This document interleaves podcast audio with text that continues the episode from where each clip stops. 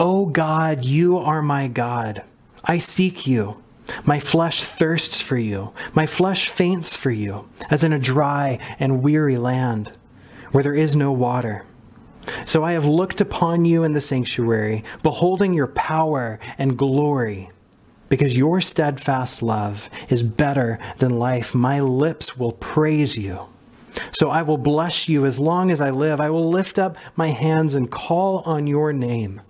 My soul is satisfied as with a rich feast, and my mouth praises you with joyful lips. These are the first five verses of Psalm 63.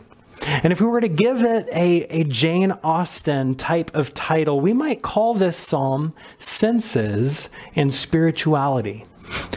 Now, I'm not sure how many of you get that joke, but I know there's at least a few literary folks out there. But nonetheless, the point is this these five verses reach toward all five senses to communicate the depth of spiritual longing and experience. You see, in verse 1, there's the feeling of thirst as flesh faints. In verse 2, there's sight in the sanctuary. In verses 3 and 4, there's the sound of praise and calling on God's name. And then in verse 5, there is the smell and the taste of a rich feast. Right? You see, all five senses are involved in worshiping God, and this isn't even necessarily meant to be metaphorical. This is actually a very literal description of what ancient Jewish worship was like. You know, there was the beautiful sight of the temple, and then the sound of praises being sung, uh, the scent of sacrifices being offered. All of these things are, are parts of their worship. God meets his people in their senses. God meets us in our senses. And this is something I want to spend some time considering together. You know, so so last week we took a, a, a look at the big picture of the body and the whole biblical story. And we saw that in creation, God made us with physical bodies. And then in the fall, our bodies began to experience pain and death. But in the ultimate act of redemption, Jesus was resurrected with a physical body that could be seen and touched and could even sit down to cook and eat breakfast with his disciples. In these weeks following Easter, the celebration of that resurrection, and also during this season of our own social and physical distancing, right? I want to continue focusing on the ways that God meets us in and through our physical bodies. And the way that I want to do that is by considering each of the five senses. And so, for each one of these, over the next few weeks, we will look at the places where that sense occurs in Scripture, and particularly in Jesus' life and ministry. And then also consider some ways that we might experience God through that very sense. All right, and so this week I want to begin with the sense of touch. All right, this is a sense that I'm sure we're all a little bit less in touch with due to this time of, of being apart, this time of distancing. But I begin with touch because it really is a, a primary sense. You know, for all of the others, sight, sound, taste, and scent, there are specific body parts that correlate, right? The eyes and ears and mouth and nose. Uh, but for the sense of touch, the sense of feeling, there is not just one body part, but rather the whole body is involved. You know, our skin is the largest organ of our body. It makes up somewhere around 10% of your body weight. But our sense of feeling goes beyond just our skin. Right? If you've ever had a stomach ache or if you've ever felt sore after working out or, or being active, you know that our, our sense of feeling goes deeper than skin. You know, so our feeling, uh, our sense of feeling and touch, it, it's a primary sense. It's also the very first sense that develops. Within the first month of pregnancy, the nervous system has already begun to develop in the baby and can respond to these sort of feeling and touch sensations within the womb. After about two months of, of development, uh, skin has begun to form and develop and, and can feel. And then by about halfway through a pregnancy, a baby can fully feel touch and, and temperature right, and respond to these things. Fortunately, the baby is nice and warm inside of their mother, right? And then after birth, touch continues to be a primary sense, as it is how the baby knows if they're hungry and need to be fed or if they're dirty and need to be cleaned. Uh, and physical contact is essential for the healthy growth of newborns. Babies who are born prematurely with need of further hospitalization and incubation end up being distanced from their mothers and experiencing some measure of sensory neglect. But some time ago, hospitals began giving these newborns regular massages because studies have shown that massaged babies gain weight and, and grow as much as 50% faster than unmassaged babies. You know, and furthermore, the babies who experienced this sensory stimulation regularly from their earliest days grew to be better able to calm and console themselves. They were less irritable, they slept better, and, and generally grew to have better mental health. And then, even beyond infancy, touch continues to be an important sense, right? Did any of you or your children or, or grandchildren have a favorite stuffed animal? Or a special blanket, right? That was the you had as a child or they have as a child. This tangible object that you can hold and, and snuggle with, right? It is this important part of growing up, a, an important part of development and even into adulthood. Touch remains vitally important. Various studies have shown that everyone needs a certain number of loving physical touches every day to maintain good mental health. And this may be why many of us are finding ourselves a bit more irritable or depressed or, or down after uh, over a month of social distancing now right? And the sense of feeling is such a primary thing that, that it has even worked its way into the vocabulary of our self understanding. Because we don't simply ask each other about what we're feeling, but we ask each other, how are you feeling? Which is, which is a question that goes deeper. It's a question about our whole state of being, right? Whenever we experience something that was particularly moving, we might say that it touched us, right? Or if someone is being irritable, we might say that they're being a little touchy. So, touch and feeling has come to be not only how we express physical senses, but also our emotional senses. After all, we call our emotions feelings, don't we? And we experience them as that physical sensation of a lump in the throat, or butterflies in our stomach, or a balloon in our chest. You know what I'm talking about, right? So, touch is this important thing for, for our physical health and our mental health, but it's also significant in our spiritual life as well. In the Bible, both Old and New Testaments uh, talk about the laying on of hands as this powerful sign of blessing and prayer and intercession. And not only can touching be a sign of blessing, uh, not touching can act as a warning right? Long before any kind of scientific understanding of viruses or bacteria, the book of Leviticus had detailed instructions for what essentially amounted to social distancing. In the case of various diseases and health issues. So Leviticus 13 and 14 discusses leprosy and various skin diseases. And then Leviticus 15 gets even more personal by discussing various kinds of bodily discharges that, that might happen both for men and for women. And so, for each case, whether it's a disease on the skin or a discharge from somewhere else, a person would be considered unclean while they were in this condition. And an unclean person had to keep their distance from others. And anyone who came into contact not only with an unclean person, but with anything that an unclean person had touched, that person would, would also become unclean.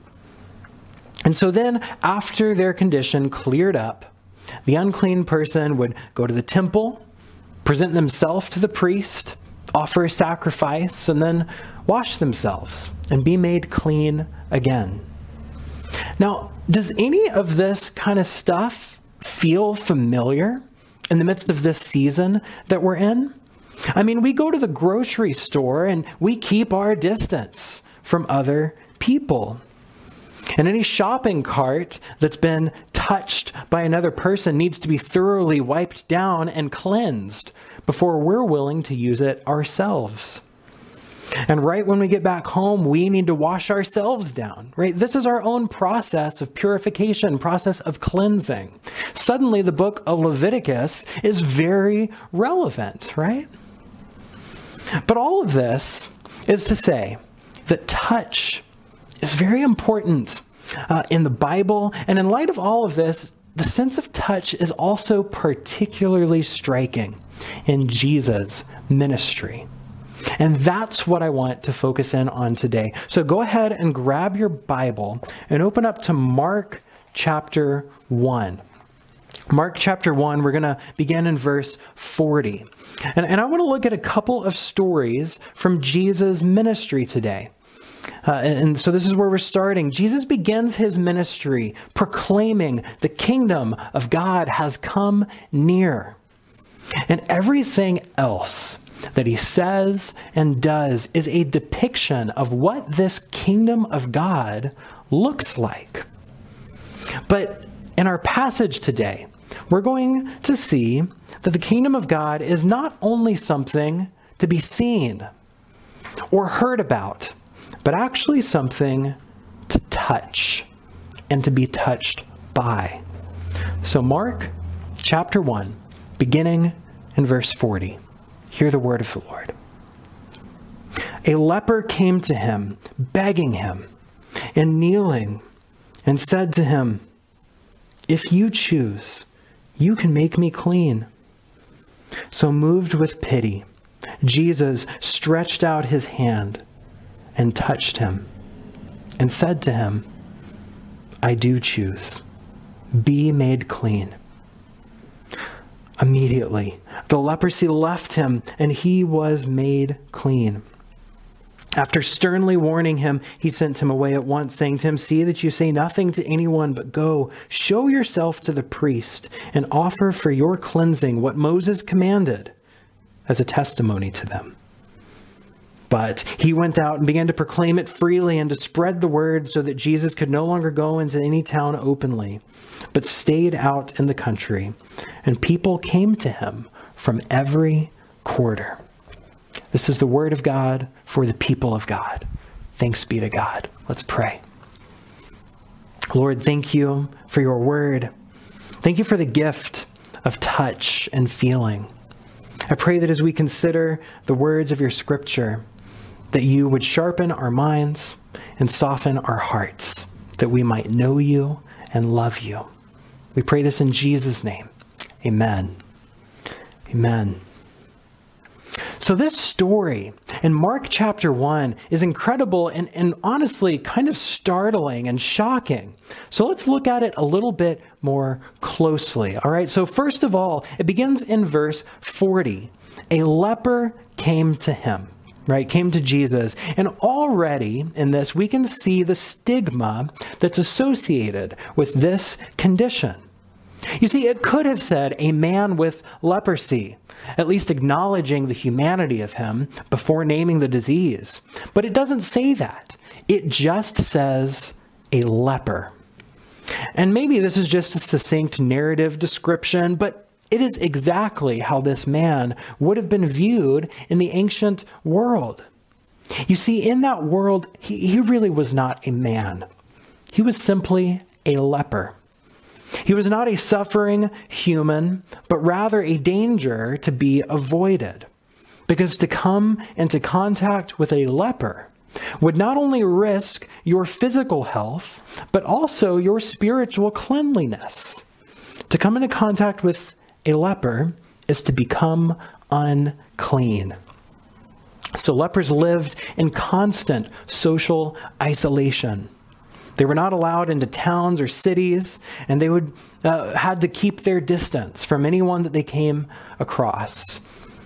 And then the term used in the Bible that's translated leprosy or leper can actually refer to a number of different kinds of skin diseases. But the modern day Hansen's disease, which is traditionally what we think of when we think of leprosy, is a prime example of what the Bible might be referring to in this term.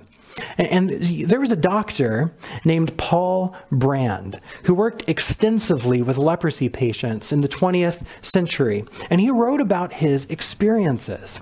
And, he wrote, he hates leprosy because more than just about anything else, it cuts people off from others.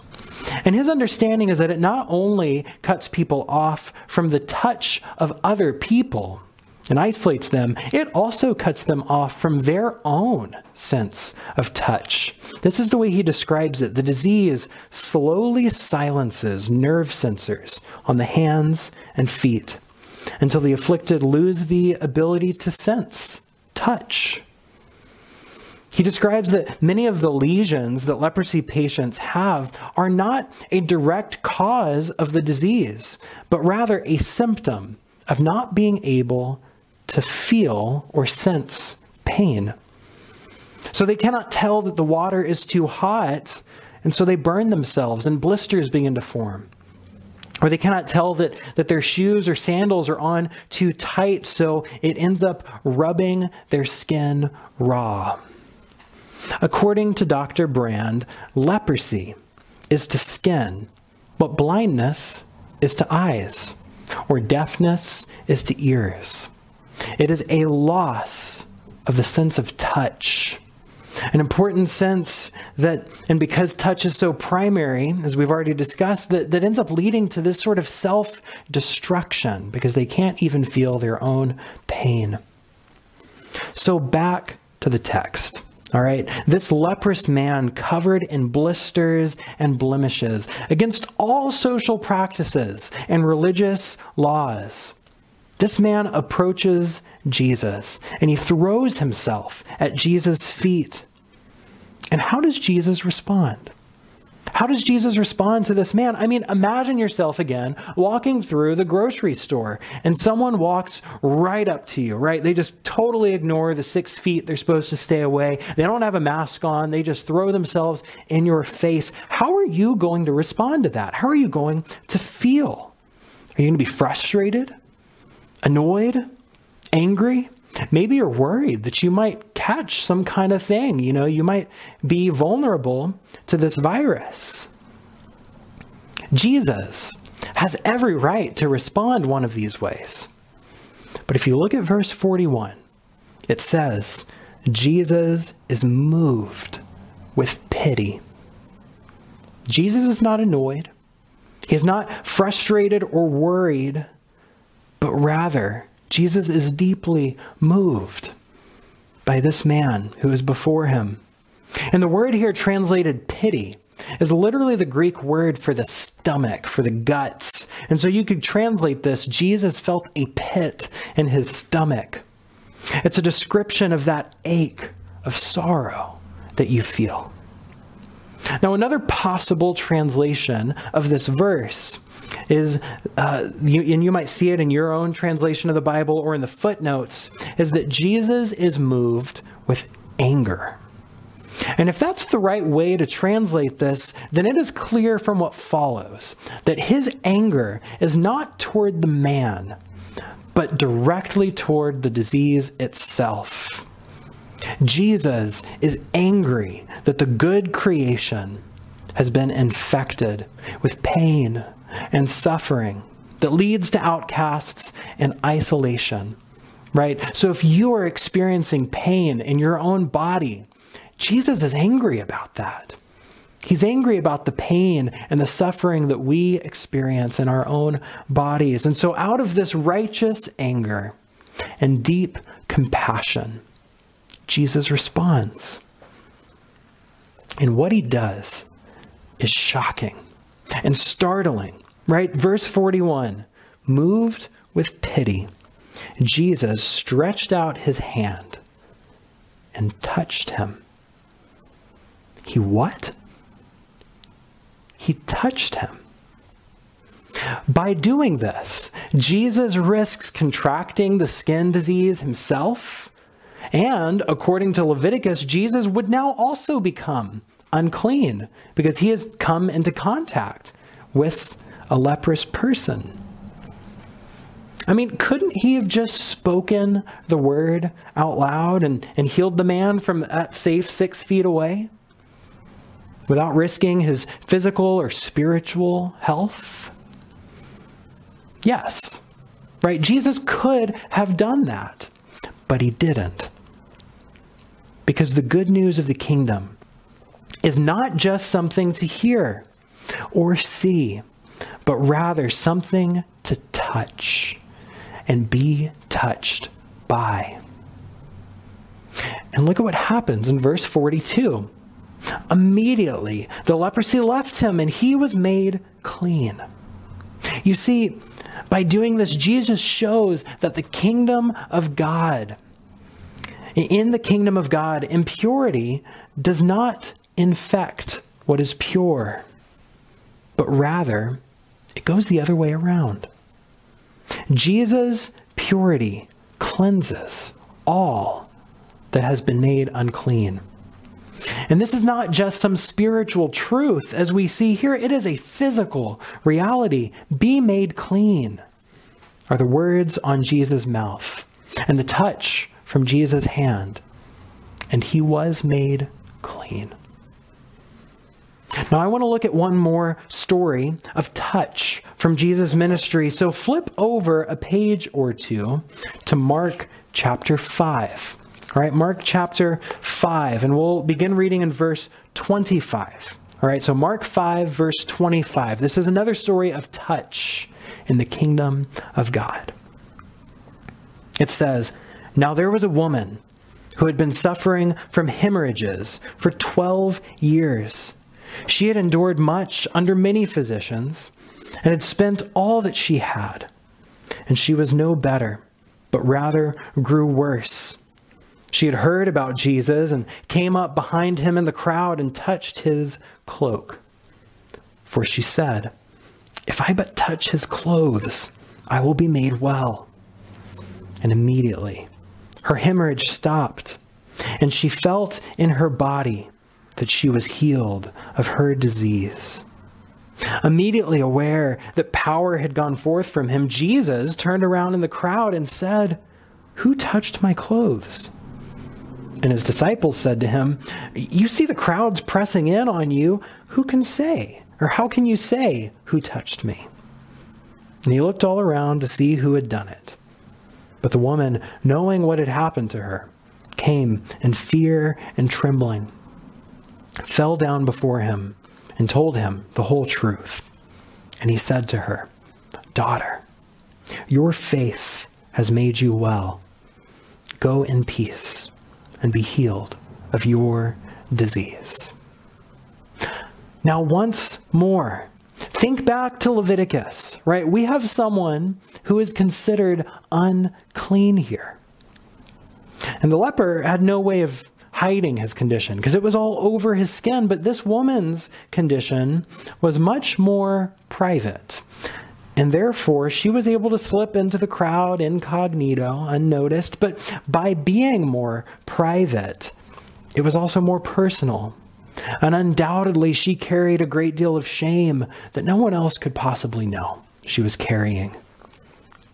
So she has made her way through this dense crowd, and maybe the story of the leper had spread. So, you know, she knew Jesus' touch was able to bring healing. And, and whatever the case, she is making her way toward Jesus. And she's reaching out for him, right? She says, If I but touch his clothes, I will be made well. And just like the leprous man, once she touches Jesus, in chapter 5, verse 29, it says, immediately her hemorrhage stopped, and she felt in her body that she was healed of her disease. And then again, I want to ask how does Jesus respond? How does he respond here? Well, he, he looks around the crowd and he asks, Who touched me? Who touched me? And at first, we can't quite tell what tone Jesus is asking this with. Like with the leper, by coming in touch with this woman, Jesus would have been made unclean. So is he angry and annoyed? You know, how dare such a person approach him and defile him? Well, apparently she can't tell what his tone is either, because when she comes forward in response to his question, it is with fear and trembling. But as Jesus responds to her, his tone becomes clear. He says to her, Daughter, your faith has made you well. Go in peace and be healed of your disease. Once again, he is not angry with her but rather filled with compassion as he offers her a peace that she has not had for years. And once again, we see the direction of cleanliness has been reversed. Jesus is not made unclean, but rather she has been healed. In the kingdom of God, impurity does not infect the pure, but quite the other way around. And so, just like we asked, well, why did Jesus reach out to touch the leper? I, I got to ask here, why did Jesus ask her to come forward? I mean, she had already been healed, right? Couldn't he have let her go her way anonymously? A- and he could have. He could have done that. But if he had, it would have failed to show the way of the kingdom. Because no one is anonymous in the kingdom of God. God knows every one of his people. Or to put it another way, I am the good shepherd. I know my sheep, and my sheep know me. This is how Jesus described the kingdom. And the good shepherd doesn't just snap his fingers to bring back the one sheep who had strayed. Rather, he goes out to personally find the sheep and bring it back. This is the way of the kingdom. Jesus calls the woman forward because the kingdom of God is personal. Jesus reaches out his hand toward the man because the kingdom of God is known through touch. So, as we draw to a close, I want to ask one more question How does Jesus touch us? Right? How have we been touched by the kingdom of God? Well, to think about this question, I want to bring you to one more text, all right? So flip over to Titus chapter 3. All right, this is going to be closer toward the end. Titus chapter 3, verse 4. It reads But when the goodness and loving kindness of God our Savior appeared, he saved us not because of any works of righteousness that we had done, but according to his mercy, through the water of rebirth and renewal by the Holy Spirit. This Spirit he poured out on us richly through Jesus Christ our Savior, so that, having been justified by his grace, we might become heirs according to the hope of eternal life. when we come to faith in Jesus, one of the ways the church has always marked this moment is with the waters of baptism, right? That's what that text just said the waters of rebirth the, the washing of rebirth. It is a sign. Baptism is a sign of rebirth. It's just like those newborns we talked about at the beginning who emerge from the watery place of the womb into life. Baptism is also a sign of joining in the death and the resurrection of Jesus as we are buried in the water and then raised up from it. But in addition to the signs and the symbols and all of the meanings in baptism, baptism is also a very literal moment of being touched, right? Every inch of our skin is touched by the waters of baptism. And I believe that in this moment, we are not only being touched by water, but rather by Jesus himself. So I want to invite you to remember your baptism, right? If you've been baptized, can you remember that moment? What was it like? Who baptized you? Who else was there? What did the water feel like as it went over your skin? Right? And as you recall this moment, remember that this was a moment when you were touched by Jesus. And if you have not been baptized, well, then I, would love to talk to you about it. You know, I don't know exactly what that looks like in this season of social distancing, but I'm sure we can figure something out, right? Uh, so if baptism is something you are, are interested in, I, I, would love to talk with you about that and, and figure out a way forward. You know, this is a way that you can experience the touch of Jesus in the Christian community. And not only baptism, all right, but another way that this passage in Titus chapter 3 says that we have been touched by Jesus is through the Holy Spirit. It continues that water language. And in verse 6, it says that this Spirit was poured out on us richly through Jesus Christ, our Savior. This language is used in the Old and the New Testaments to talk about the Spirit poured out on us like water. And just like the leper, we, when we are touched by the Spirit, our dirty hearts are made clean. Just like the woman, when the Spirit is poured out on us, all of the shame that we are carrying can be healed. This is how Jesus continues to touch us today through the waters of baptism and the pouring out of the Holy Spirit. So, my prayer for you this week is this May you remember the waters of baptism. May you live in the fullness of the Spirit. And may you feel the touch of the kingdom of God. Amen.